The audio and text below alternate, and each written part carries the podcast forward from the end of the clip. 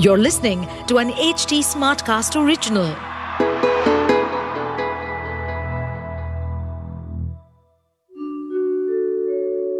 आप सुन रहे हैं विवेकानंद की वाणी सुनिए स्वामी विवेकानंद के अनमोल विचार और जानिए जीवन को एक नए दृष्टिकोण से एकाग्रता के बारे में स्वामी विवेकानंद कहते हैं सभी ज्ञान जो हमारे पास है, या तो बाहरी या आंतरिक दुनिया में से, केवल एक ही विधि के माध्यम से प्राप्त किया जाता है, मन की एकाग्रता से। किसी भी विज्ञान का ज्ञान तब तक नहीं हो सकता, जब तक हम एक विषय पर अपने मन को केंद्रित नहीं कर सकते।